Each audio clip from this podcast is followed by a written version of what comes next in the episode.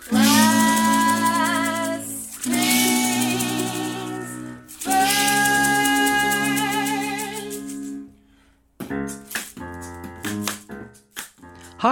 I'm Sean L. McCarthy, founding editor of The Comics Comic, found wherever you can type The Comics Comic into your electronic devices. Welcome to Last Things First, the show that asks comedians about the historic lasts and firsts in their lives as their comedy careers have blossomed, from young people with dreams to adult people living those dreams, or still dreaming. Questions both big and small are asked and answered. It's hopefully both amusing and illuminating.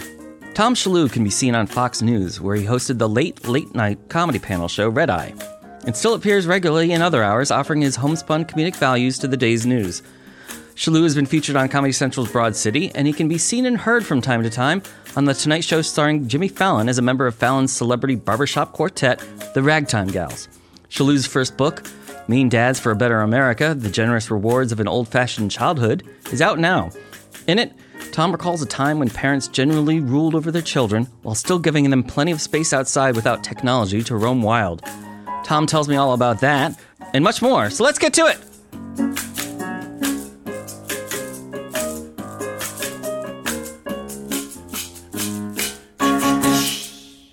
I mean, he he lost uh, out on that one. But how do you? But how do you tell someone that was homeless and then you gave them this national jingle commercial, and then you tell them that's it? Yeah, it's like that movie with uh, Robin Williams and uh, Robert De Niro.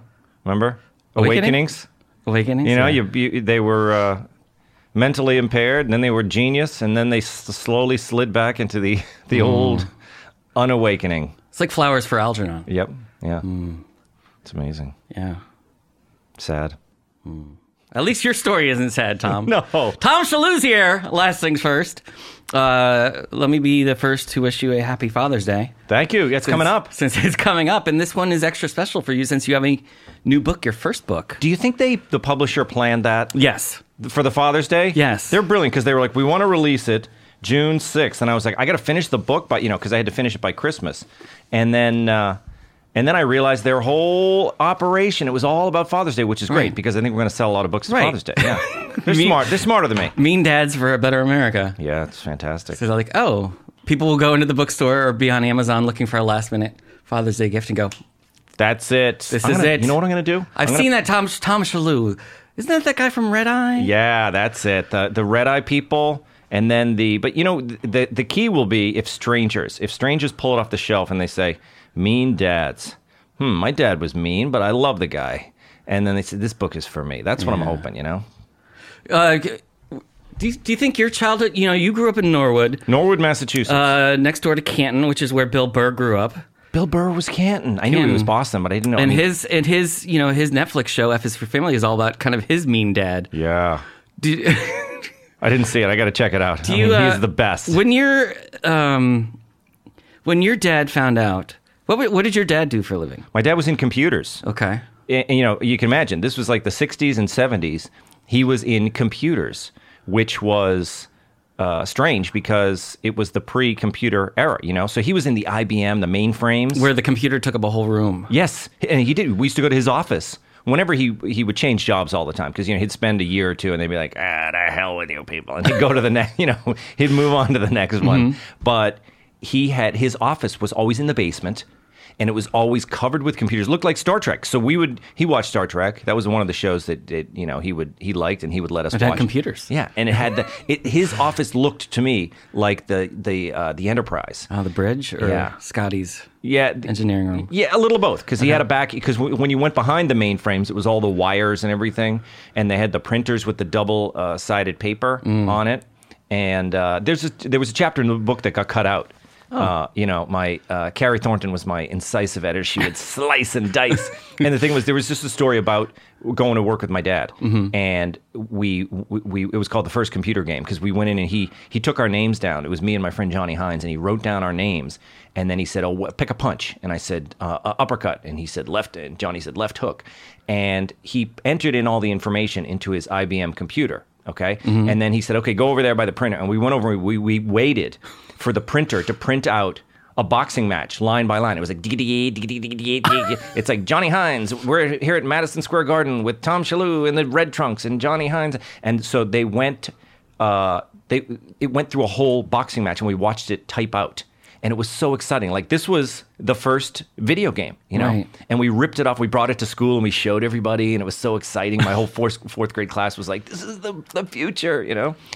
Um, and I guess you know it wasn't as, as exciting enough for the book, but it was like I, it was that was the It didn't translate. it didn't. tra- But the thing was, it was it was the excitement of the modern era. You know, like my friends would come to work with with me at my dad's place, and he was seen as the cutting edge. You know, uh, and then he he.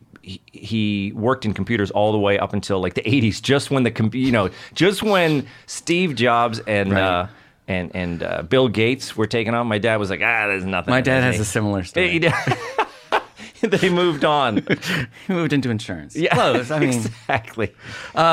Did your dad want you to get into computers or? Uh, I think he, uh, you know, he didn't know what to. He, he, he didn't know what was going. By the time I got to high school, Right. I was like really, I, I was like a total weirdo, you know, because I, grew up very, you know, traditional, conservative. But then the '80s came, and you know, I was into like punk rock and the B-52s and David Bowie, and I was dyeing my hair orange. But my dad kind of took it in stride. He didn't. Uh, you know, he, he never he never got on my case about college. He was pretty laid back. So when you picked Emerson, Yeah, did he know that? I don't think he was thrilled about Emerson. this artsy fartsy college. Yeah, but what's he gonna do? You know, at some point, it was like I was the fourth of five kids. You know, and you know, my brother's off at Cornell, and my sister was, uh, you know, at, at Northeastern. She was becoming a physical therapist.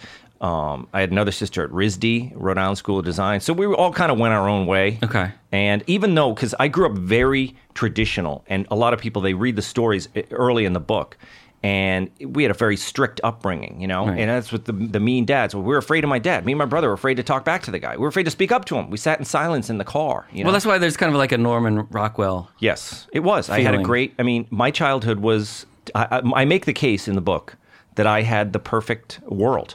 It was the, all the benefits of the old school, but we grew up in the '70s. We were listening to Paul McCartney and Wings, and we were being raised by you know father's know father knows best. It was like the old world and the new world, and it was it was the promise of the future. It was fantastic. Yeah, I, I know I've described you in print before as like the more conservative, traditional version of Garrison Keillor with Lake Wobegon. Exactly. Except you're in Norwood with kind of like more of a Norman Rockwell Yeah. in Norwood. Yeah, instead yeah. of Lake Wobegon and Liberal. Well, I think a lot of people like they they would tune into Garrison Keillor. They're like, oh, this is great stuff. You know, a lot of conservatives they they at first they'd be charmed by him, and then they were like, wait a minute, this guy's a real Manhattan.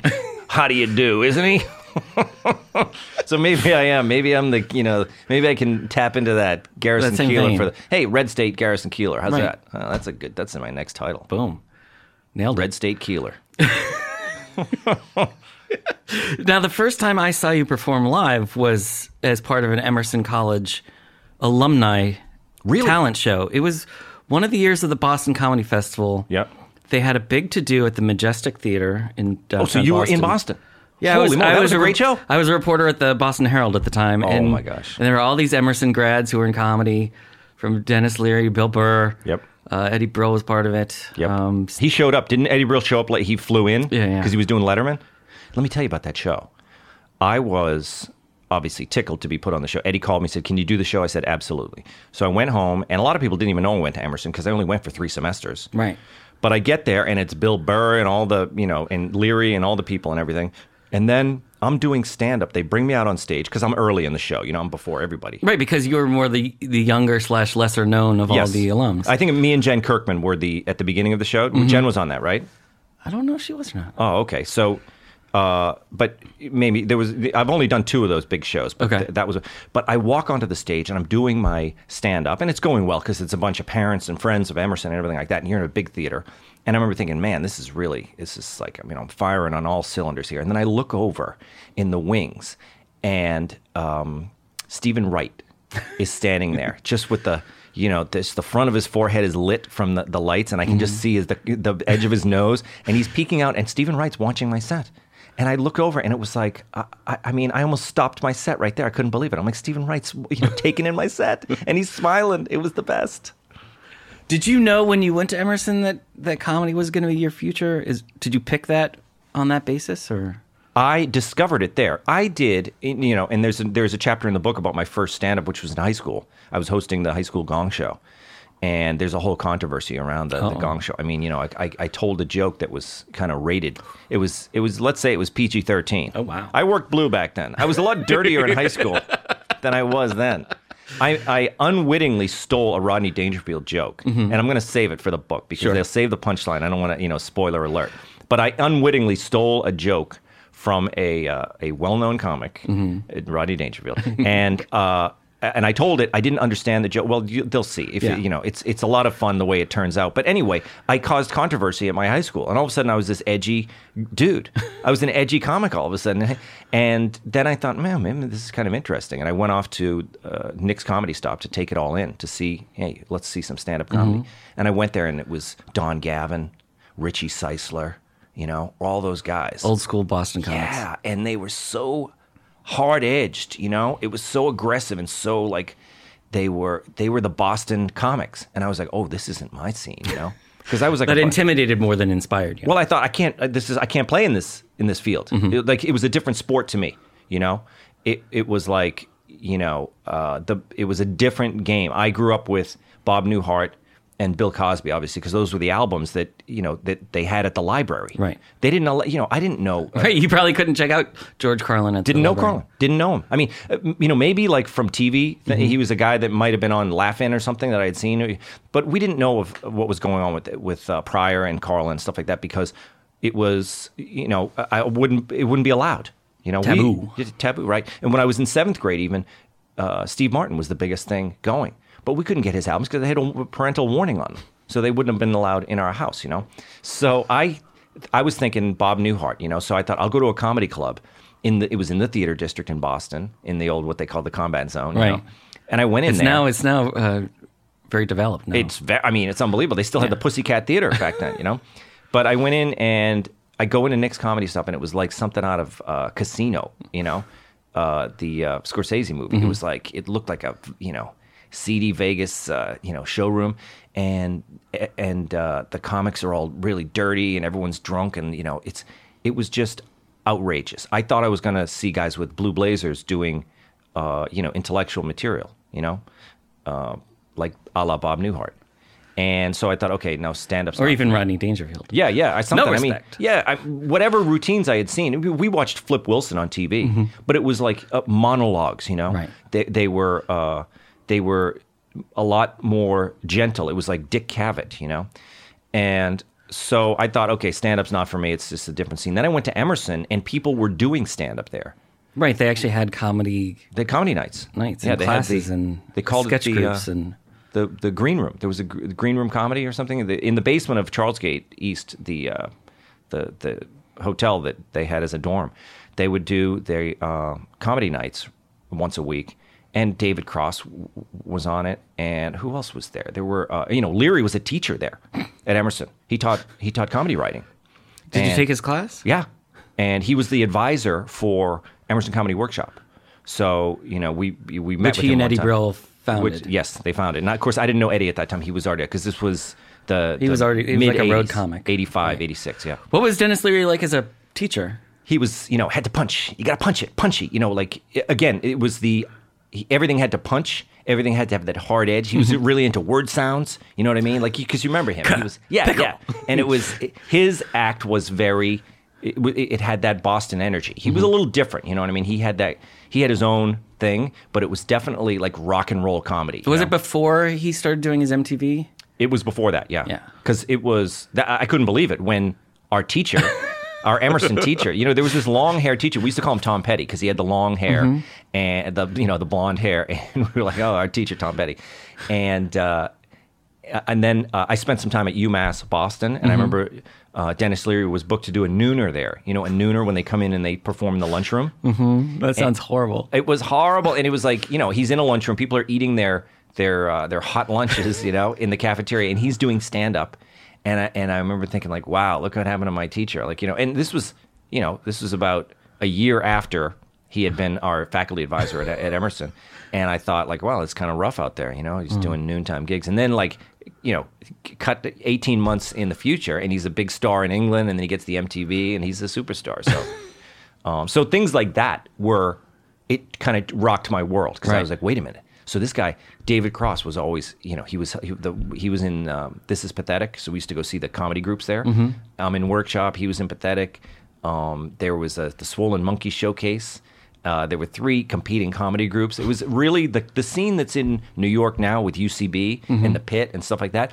There was a little microcosm of that at Emerson, and it was a comedy school essentially. So you had people going there.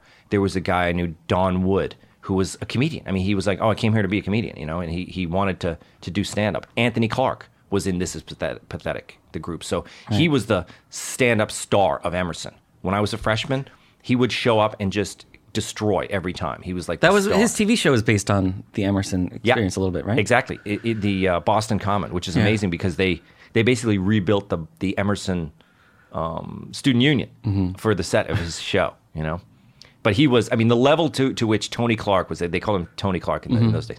Tony was the star of Emerson. I mean, he was like a such a celebrity, and he was so good. He was he had such a great act, and uh, and he was he used to say, "Look, I'm going to do.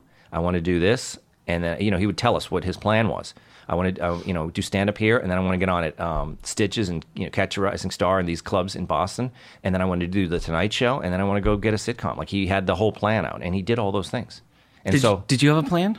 no, at that point I was like, okay, you watching other people's plans, and you're like, oh, maybe I could do this. You know, maybe I could. Uh, maybe there there is a way to make a career out of this. Maybe we could I could kind of be my own guy because, uh, you know, Anthony Clark was he had his own thing, right? He had this kind of southern charm thing, and then David Cross was just out there. He was really weird and inaccessible to most people. And then I used to go see him at, at Catch a Rising Star, and he'd be going up Monday night. He would try things out that would bomb. He didn't care. You know what I mean? He'd get up there and just work on some character or something, and the audience would be dumbfounded, like, "What is this guy doing?" And I'm like, "Now this guy's fearless. You know, what's his plan?" I didn't know. I didn't get it. I didn't get his plan. I didn't know what he was doing, but he had a he had his own thing. And of course, that you know took a little longer for him, but then you know it it all happened for him too. So it was like I, I kind of modeled these type of guys, and uh, and I got out of Boston because again the scene was not it, it was it was I was not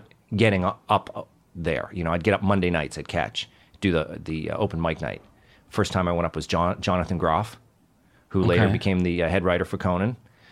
Jonathan Groff was hosting, and uh, I went up and did did stand up, and uh, Marin was on that show. Marin closed that show. You know, he came in as kind of like the the, the, the old pro, Right. And Close out the showcase. yeah, and I remember him sitting up there, and he sat on the stool, you know, and he had Yeah. this kind of like real '60s energy, like a, um, you know, like a like a, uh, you know, who is it? Who am I thinking of? Who's the guy who used to have the newspaper? Oh, um, You know, he used to get up on stage with the uh, with the paper. I'm blanking on his name, but uh, you know, and he had another. You know, he had his thing. Mm-hmm. He seemed to be winging it. I was like, who's this guy? He, you know, he seems quite unprepared. Mort Sahl. Yeah, he had a Mort energy, He- Mm-hmm. and I thought, okay, now that's some that's another thing here. Like he uh, he's kind of just uh, he's keeping it real, you know. He's like you know, and and he's sitting on a stool, and he's he it was like jazz comedy, you know. Uh, and I was like, you know, maybe maybe there's a place for me. But I got out of Boston, came to New York. I met Gaffigan at an open mic night, and he had his thing. but but don't I remember from a previous interview you ended up in Florida first? Yeah, that's right. You're right. I did Florida. I, I How did you end up down there? I went to, you know, because anything goes. You're like, any audition, I'll go to it. Mm-hmm. So they had auditions, you know, Stars of Tomorrow, like a real big audition. The audition was in Boston. or- The audition was in Boston at like the Park Plaza Hotel or something. Park right? Plaza. Yeah. And it said, uh, looking for, um, you know, stars. You know, it was some corny thing, you know, looking for the, you know, reach for the stars. And they were looking for celebrity lookalikes. And they were like, Marilyn Monroe, W.C. Fields, bring your best character. It was for Universal Studios in Florida. So I thought, well, who's my character? You Yeah, know, so I did a pretty good Jimmy Stewart. You know, oh. I kind of people used to say I looked like him. Mm-hmm. You know, I had the old fashioned clothes and everything, and uh, and people would say, "Hey, Jimmy Stewart, doggone it, you should." And you know, and I would do the Mary, Mary. so I thought, okay, I'm going to do Jimmy Stewart. At the mm-hmm. very least, I'll get on the news because you know they have all the local news crews out there. So I went to the audition, big long line of people mm-hmm. in the hotel lobby, and I I waited till I got pretty close, and then there was a woman behind me, and I said, "Hey, do you want to get in front of me?" So she, I I said, you know, she was doing, she was actually doing uh, an old character like um, uh, Katharine Hepburn or something like that. And I said, "Do you mind? Why don't you stand in front of me and then I'll and then I'll cut you in line. It's a little." Uh, you know thing I want to do. So she got in front of me, and then they opened the door and they said next, and I ran around her and I charged in and said, "You sit around here and you spin your web," you know. And I did that Jimmy Stewart scene with Mr. Potter. Mr. Potter, Potterville. Yeah, and uh, and then I uh, and then I ran out of the place. Mary, doggone it! And I went running out. You know, so it caused a big thing, Mm-hmm. and it got on the news. Like my stupid stunt got me on Channel Five. So know? you finally had a plan. yeah, I know. Yeah, That was your plan. Guerrilla tactics. Guerrilla tactics. So what did they have you do at Universal Studios? They brought me down there and they Mm-hmm. said, You're going to be Jimmy Stewart. And then they had this idea oh, you know what we're going to do? We'll have Harvey the rabbit walk around with you because people love big fuzzy Mm-hmm. Right. rabbits, you know? Costume character. They proposed the idea to Jimmy Stewart, who was very much still here on the planet. Right. You know, because it's 1990.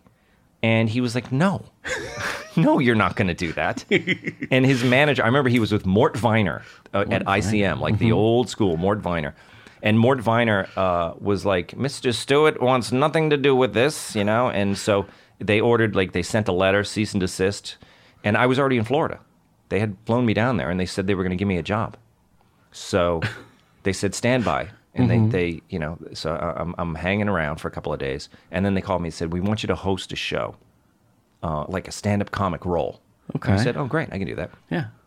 So I came in and they showed me what I, where I was going to be working, the horror makeup show, the Phantom of the Opera horror makeup show. And I, I walk to the back to the trailer and I go in there and there's a suit that's perfectly my size, just sitting over there, and it says Tom Shillue on it in tape. I said, oh, great. And then I look around, I'm like, hey, everybody, hey. And there's guys there and they're like, hey, man, kind of looking at me like, you know, they had dour expressions on their face. Like I Uh-oh. didn't seem like I was welcome, you know? And there was there was uh, because there was other people in the show. There was hosts, and then there was the the the the, the makeup acts. artist character. Okay. yeah. Aasif Mandvi was one of the guys. Oh, wow. Yeah, Aasif was there in his Hawaiian shirt. So the the two characters, the host and the makeup artist, and Aasif was playing one of the makeup artists because you know they go on and off on your shifts. So the guys are kind of looking at me funny, and you know I feel a little weird. There's like a weird energy in the air, and I come to find out the one of the hosts had died. He just drove off a bridge. You know, he was drunk driving. He drove off a bridge into the water and, and like died. So And that's how the gig opened. He up. was six feet tall, weighed about 165 pounds. oh, so I, I took over for this guy. I mean, that's it's not divine. funny. That's divine intervention of the hellish order. I mean, it's really something. I mean, I hate to laugh. It's some. There was a, a, a tragedy happened, Right. but I mean, I've told this story with Aasif before, and uh, so Aasif was like, "Oh, whoa, who's this guy? Pretty grim." So I didn't, they didn't immediately tell me, Mm-hmm. but I found out slowly because somebody was wearing a black armband and they were, you Uh-huh. know, sad and everything. So anyway, that's that was my first job. I fit the suit. I fit the suit. It's like Johnny Bravo. Mm-hmm. How how long did you hold that gig? We did it for a year. We we worked for a year, and there was some you know there were some people down there. Good actors. This was a we were making twelve ninety an hour with benefits, you know, dental and, and health benefits. In Working the late univer- '80s, early '90s. Yeah, early 90s. Right, you It said was- 1990. It was around the Gulf. I remember the Gulf War broke out. I remember when the the first Gulf War uh, happened, and so it was right around that time. So Aasif and I moved to New York together. We said we're going to break into this show business. Did you get an apartment together too, or No, he moved to Queens, right around uh, Jackson, Vernon Jackson area, and I moved in with my sister. She had an apartment in Queens, Okay. uh, in the Astoria area. All right. But uh, Wayne Brady worked down there as well. Wayne moved to L.A., so there was like the the a lot of people who were using this Universal Studios. This was one of their first jobs As a in- in show springboard. business. Yeah, and some of them went to L.A. and me and Aasif went to New York. Um, and uh, you know there was. Um, guy Michael Rayner, who was a, a juggler. He was another friend of mine. There, we all kind of had our. We were these young, ambitious guys, and we wanted to break into show business, but we were kind of that was our our our stopover in Central Florida, and uh, so of course you know what happened with Wayne. I mean, he was he was super talented. He was probably like 19, very young guy, but we knew he was money in the bank. When you talk like, about Flip Wilson, he's like yeah, same kind of exactly old talent. school entertainer Yeah. and uh, so that was those were the those were those were good days, and we kind of met some very interesting people. I, I was just back down there, so I just go back down to Universal Mm-hmm. Studios in Florida, which is now triple the size, and it's got Harry Potter World and everything like Yeah. that. And I sing with Jimmy Fallon on the Oh, set. right. NBC. He went down there because Right, he's got, for a week, yeah. he- the Jimmy Because Fallon there's a. Jimmy Fallon ride. The Jimmy Fallon ride is, and I used to sing uh, a cappella down there. You know, they had uh, the, uh, the old '50s diner, and I would sing uh, sometimes sing fill in with the a cappella group down there. And uh, so now there is a Jimmy Fallon ride, a ride through New York, uh, an interactive super adventure, and uh, the quartet, the Ragtime Gals, are in the ride. Where holograms of us are in the ride. So when you That's amazing. Yeah, when the ride rides into the subway, we're Mm-hmm. singing, and you ride right by us as we sing. So now it's full circle. I'm at Universal in one of the acts. Did you tell uh, Fallon that you had worked there? Yeah, yeah. Mind was blown, and the, the the horror makeup show is still there. I went to see it with my family. Who was who was doing your role? There's another guy. There was a guy. You know, I met the guy, took Mm-hmm. a picture with him. I was like, dude, I did this job 17 years ago. Or wait, no, 27. Wait a minute. I did it 27 years ago. 27 years ago. Oh yes, and it's a, the script is different, Right. But it's it is this it is the show that Aasif and I did. But now the suit has that guy's name in it. yes, it's modified. he fits the suit. Yeah. Uh, So really amazing. I know, yeah, you mentioned when you moved to New York, you became friends with Jim Gaffigan. How how did you guys meet? We met at Cold Waters. Do you remember that? No. Cold Waters. It was a one of the famous Gladys rooms. Gladys, you know Gladys's comedy room. She before she had Gladys's comedy room at Hamburger Harry's, she would do. She was kind of a nomadic comedy presence, and she did a Yeah, I just heard of the hamburger. Man. she did a, a uh, an open mic. No, it was like a contest show. Okay. You know, you'd come and everyone. It was kind of an open mic, but then they, would- a winner would be declared, and I think there was a hundred dollar prize. So I was at that, and uh, Jim came in, and he, you know, he had his little cards and you know, trying out his material. And he was like a weird guy, kind of talked softly, and I was like, "Oh, this guy's interesting. He's got a different." I was always looking for someone who, you know, because I felt like I didn't have my voice. I didn't know what I was doing. I didn't have a comic voice, and I was like, I had already lost the Boston accent because I was a bit into broadcasting and hosting and things like that, and and doing. I would do corporate videos. So as a showbiz guy, I kind of left the Boston persona. Sure. you know what I mean, which is so big in comedy. you know, having that Boston accent and like, you know, But it like- limits your roles. it does, yeah. So I, I had been, you know, I had my my changed the way I, I I talked a little bit, you know, and I and I, but I still didn't have my my comic persona. I didn't know what it was. Trying out jokes, you know. And I see Jim, and he's quiet, and it's like, okay, now it's not my style, but you know, it's it's it's it's interesting. Now that's an interesting guy, you know. So seeing all these people, it was always like, uh, you know, they had some people had their voice from the get go. You know what I mean? Like they really had their uh, they they were going to do what they were going to do. You know what I mean? Um, and I think Jim had that. Like Jim had a sense of what was funny about him. And it, at the beginning, it wasn't really w- working because he was quiet and people were like, "What's that guy doing?" Like they didn't know. And he he, but he was like, "But this is what I'm going to do." And he found a way to make that work. He never really changed it, but he he just honed it and mm-hmm. and made it more effective. You know. And me, I kind of was like, I, I was still trying to be a little bit edgy because that's what I thought I needed to do. So you know, I would I would get up there and and and try to be like the other comics a little bit. You know, I would swear like everyone had to swear. Then you had to sh- like to show credibility. You know, but it wasn't my New thing. York edge. Yeah, Not it- quite the hardness of the Boston, but still an aggressive. Yeah, just to be, you know, you had to get up and take over. It was like an alpha thing. You had to get up and show them who's boss, you know? And, but it didn't sound right for me. And sometimes you see that.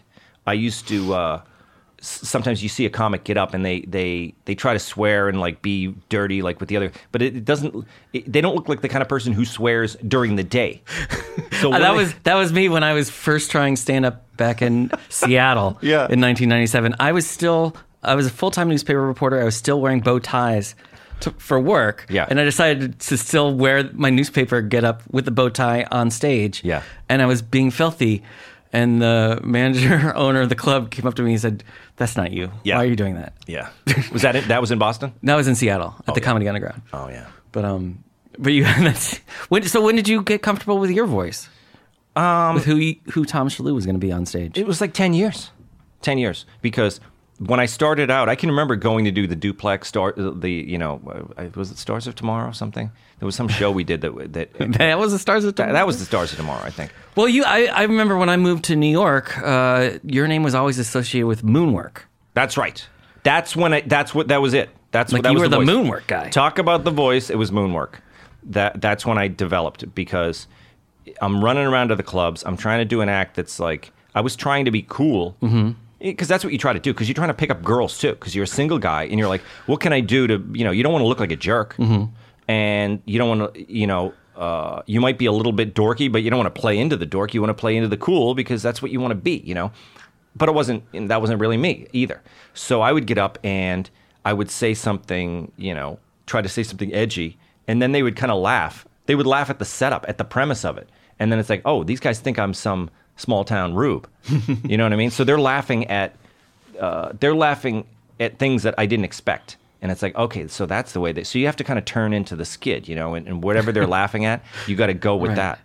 This is how the audience sees you. Yes, and, And Moonwork was a decidedly different kind of show. It wasn't a club show. it was not. It was like a theater show. It was. It was in a theater. Moonwork was a theater company, and uh, the Wolf Brothers ran it. And this guy Mason Pettit, they were like the. Uh, uh, and the Sherman. It was like the Sherman brothers, the Wolf brothers, and Mason Pettit. But these guys put together this theater company, and they wanted to do Shakespeare, like high, high class, you know, East Village Shakespeare.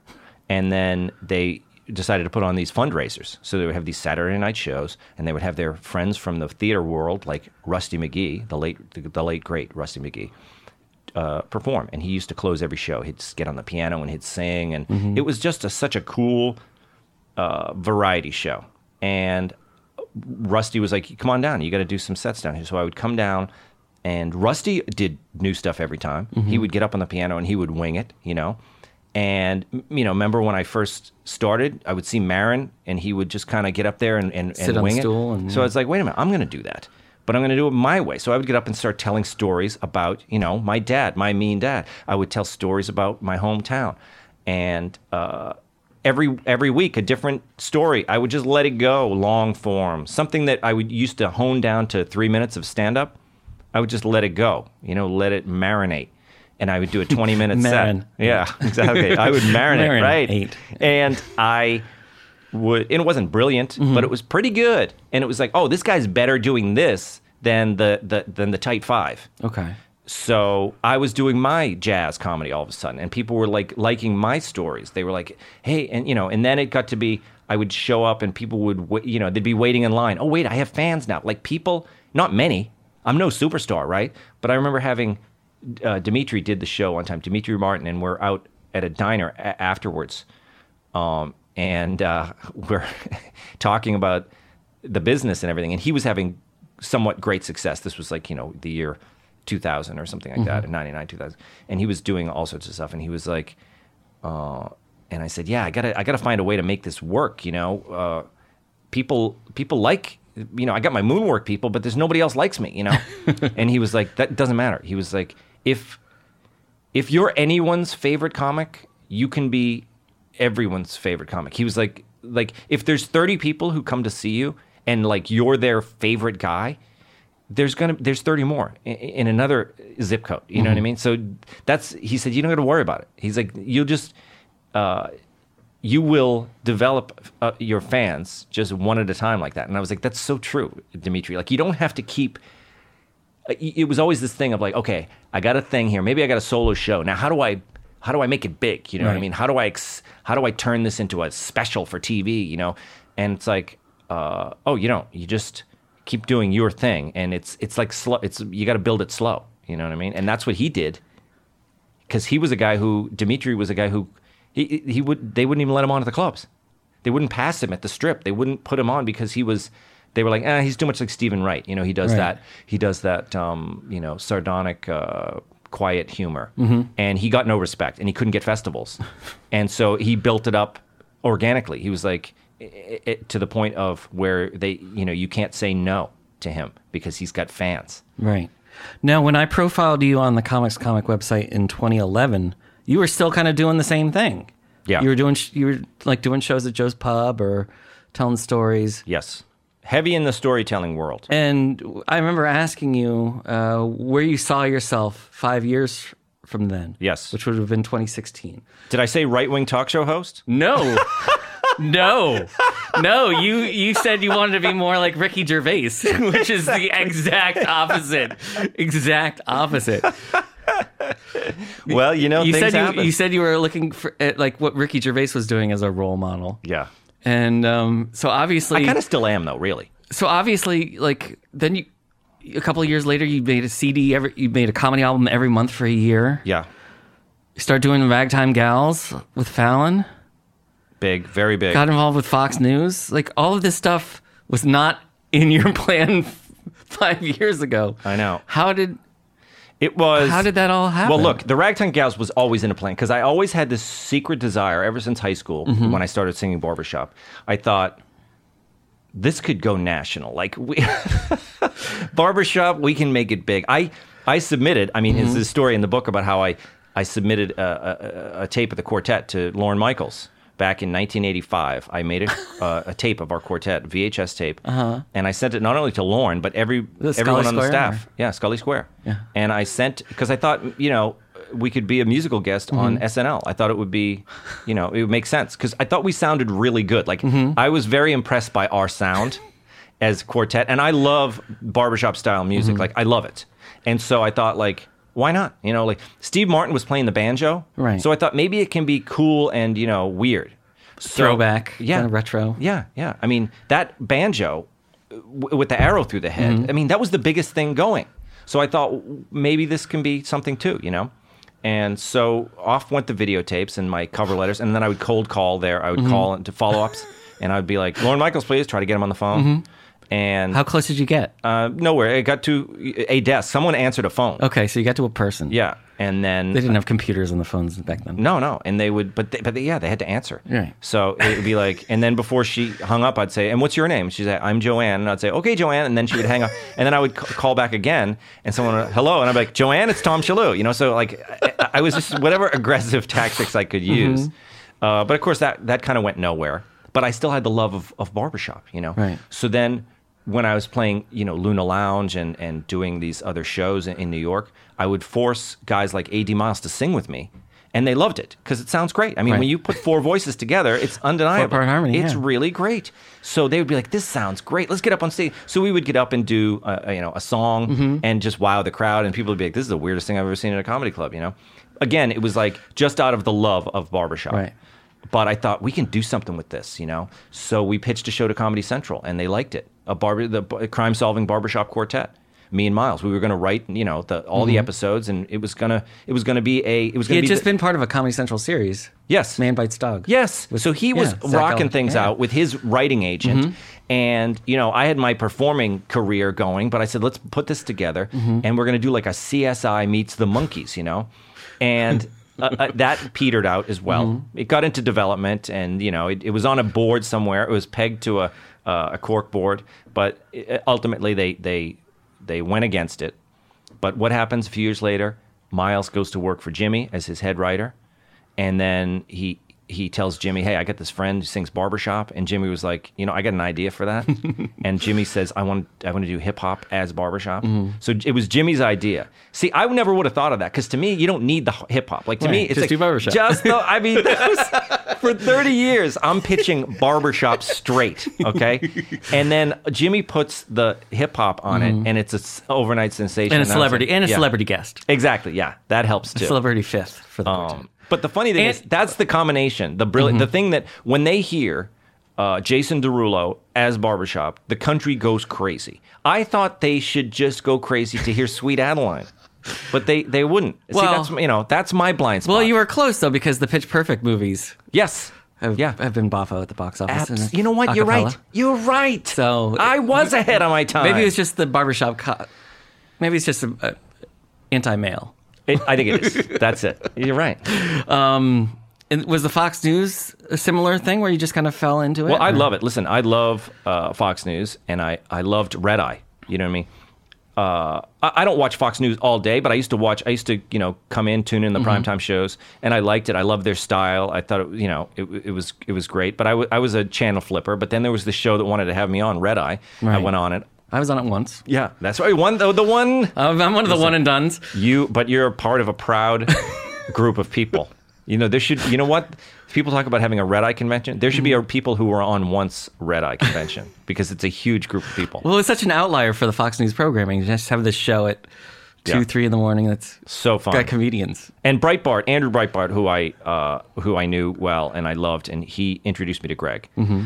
and I just loved their style. I loved their their rebel, their kind of conservative rebel style. I thought it was great, and the show was funny, and it was it was really uncensored and really outrageous. I mean, the things that would go on on Red Eye forget about Fox News. They were very outrageous for cable. You know what I mean? They were to me. It was the original. It was like a comedy podcast. It was a comedy news podcast, and now they're everywhere. But I Right. feel like Red Eye was that. So I, it was so great to hang out there, and then uh, and they liked me over at Fox. They said this guy's fun. He's funny. We like his um, his his his point of view. Like uh, they liked my the way I put humor into issues because that's you know it, it's kind of I think rare over there for people who you know take a humorous approach, and Greg was that way as well. So they started using me on the channel uh, in in various ways. And then one day I said to Greg, you know, I wouldn't mind a shot at, at hosting when you're off someday.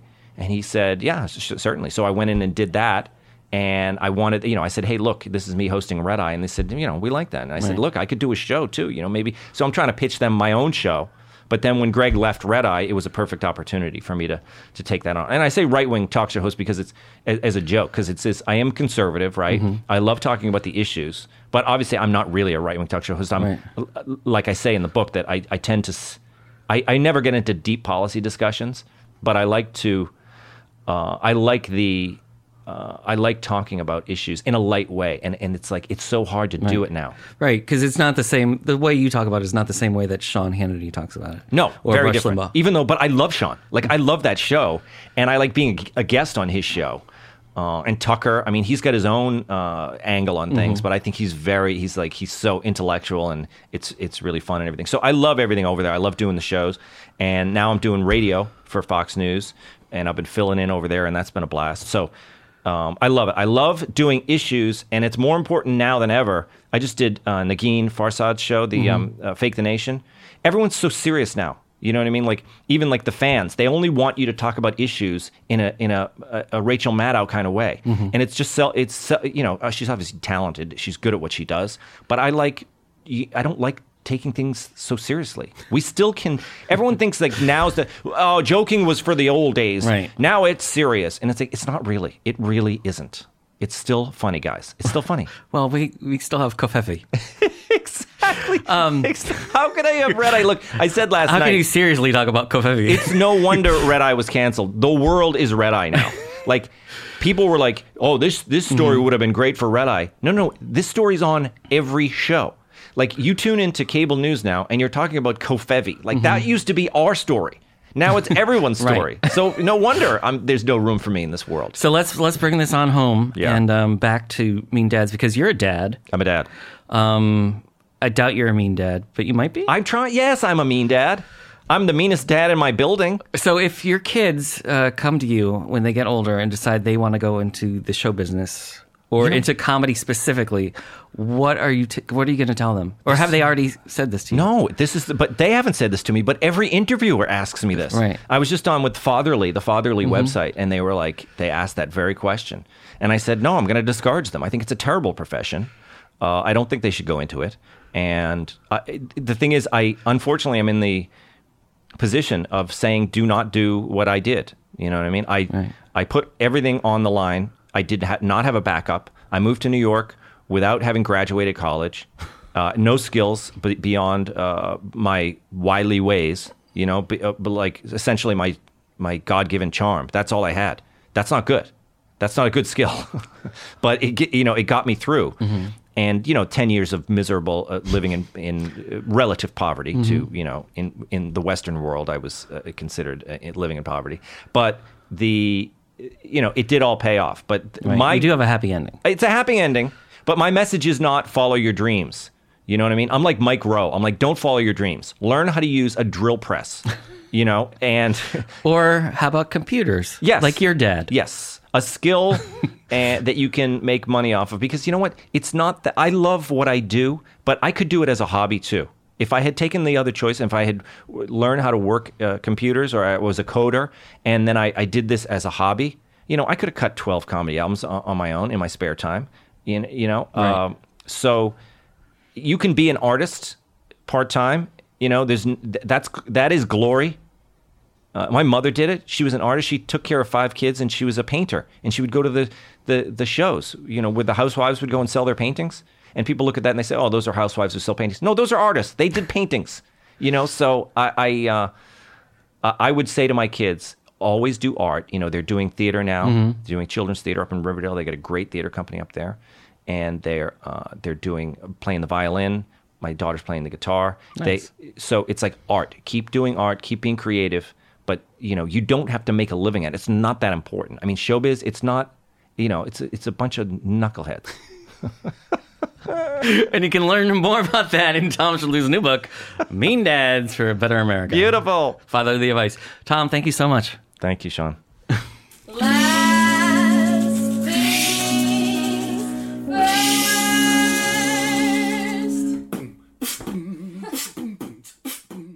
This episode of the Comics Comic Presents Last Things First was produced by Alex Brazell at Showbiz Studios. The music by Camille Harris and Shockwave, logo by Giggle Chick. Please check out my website, thecomicscomic.com, for more interviews, reviews, and comedy news. Become a paid subscriber at patreon.com. I'm your host, Sean L. McCarthy. Thanks for listening.